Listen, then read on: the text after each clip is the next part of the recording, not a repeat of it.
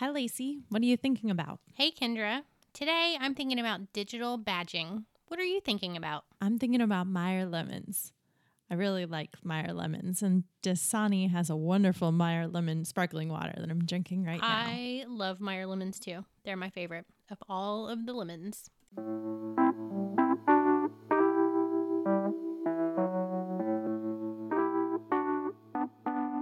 Hi, everyone. Welcome to Two Tech Coaches and a Microphone. We're recording from FETC again today. It's in Orlando. There were a lot of really great sessions, but we're only going to highlight one today. Kendra's going to write a, a, blog post about Sir Ken Robinson's keynote, which she got to sit in the front row for. I also got to take a photo with Sir Ken Robinson, which was pretty amazing. You can see it on my Twitter feed. I am so jealous, actually. Um, this session that we're sharing with you guys today is called the Mega Share. And this was its second year at FETC. And Kendra, can you go ahead and tell us a little bit about it? Sure. MegaShare is basically a station rotation with four sessions, and you got to choose which tools or strategies or whatever the people were teaching that you wanted to learn about. There were four rotations, and I would say there were probably around 15 or 20 options. So we had a lot of choice, which I really enjoyed. So these stations were basically modeling a blended learning approach, which might be a new approach to teaching for some of our listeners. And don't forget the prizes between rotations. They gave out three or four prizes, which definitely kept people engaged. Exactly. The four topics we chose were about a PBL planning approach, a robotics kit, a 3D printer, and a coding robotics sort of company Kendra, we want to keep this short and sweet for our listeners. So, can you share one key takeaway from each one of the stations you visited? That's a great idea. We've shared more information and all the links to these products in our show notes. Let's start with Hummingbird Robotics Kit. I loved this one. It started with a breadboard, which isn't new, but it included some really great sensors like proximity sensors and light sensors. My big takeaway is that while this company was originally targeting girls in robotics, it will work for anyone and their app is really easy to use. If you've worked in Tinker or Scratch, you'll be able to get started immediately and have early successes. Also, they have a series of content aligned robotics lessons available on their website. So if you're an ELA or social studies teacher, you can find a lesson that will support your work too. I'm not going to lie, I really wanted to win this kit. Spoiler alert, I didn't. I really enjoyed the light sensor a lot.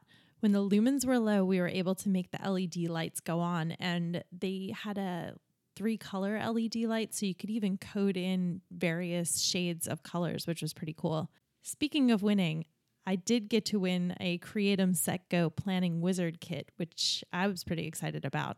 And the creator of the planning wizard is Kathy Fritz, and she's an instructional coach. And this seemed like a great framework for devising and planning out a PBL lesson or unit that you might use with your class.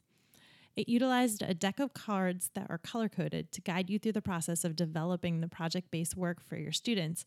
And I really appreciated how user friendly it was.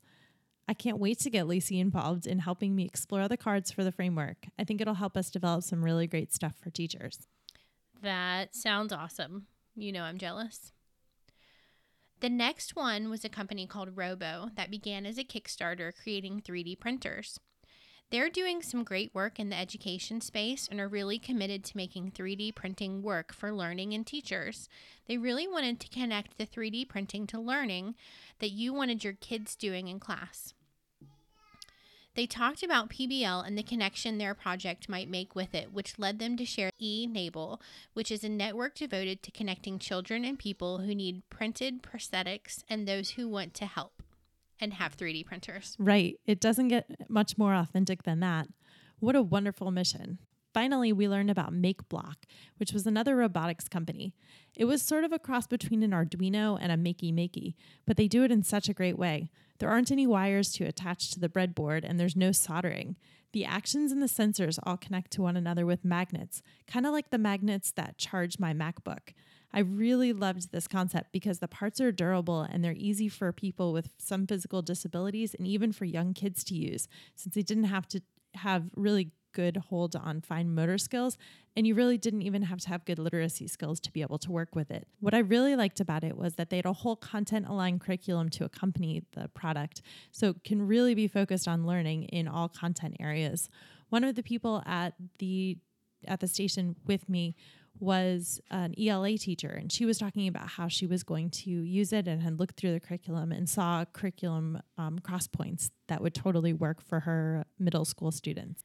We saw some really interesting stuff during the session, but what was really amazing to me was to see the learners being enabled to choose what they wanted to learn about. It was inspiring to see, and it made us wish that there were more of that available for our teachers and for our students. I couldn't agree more.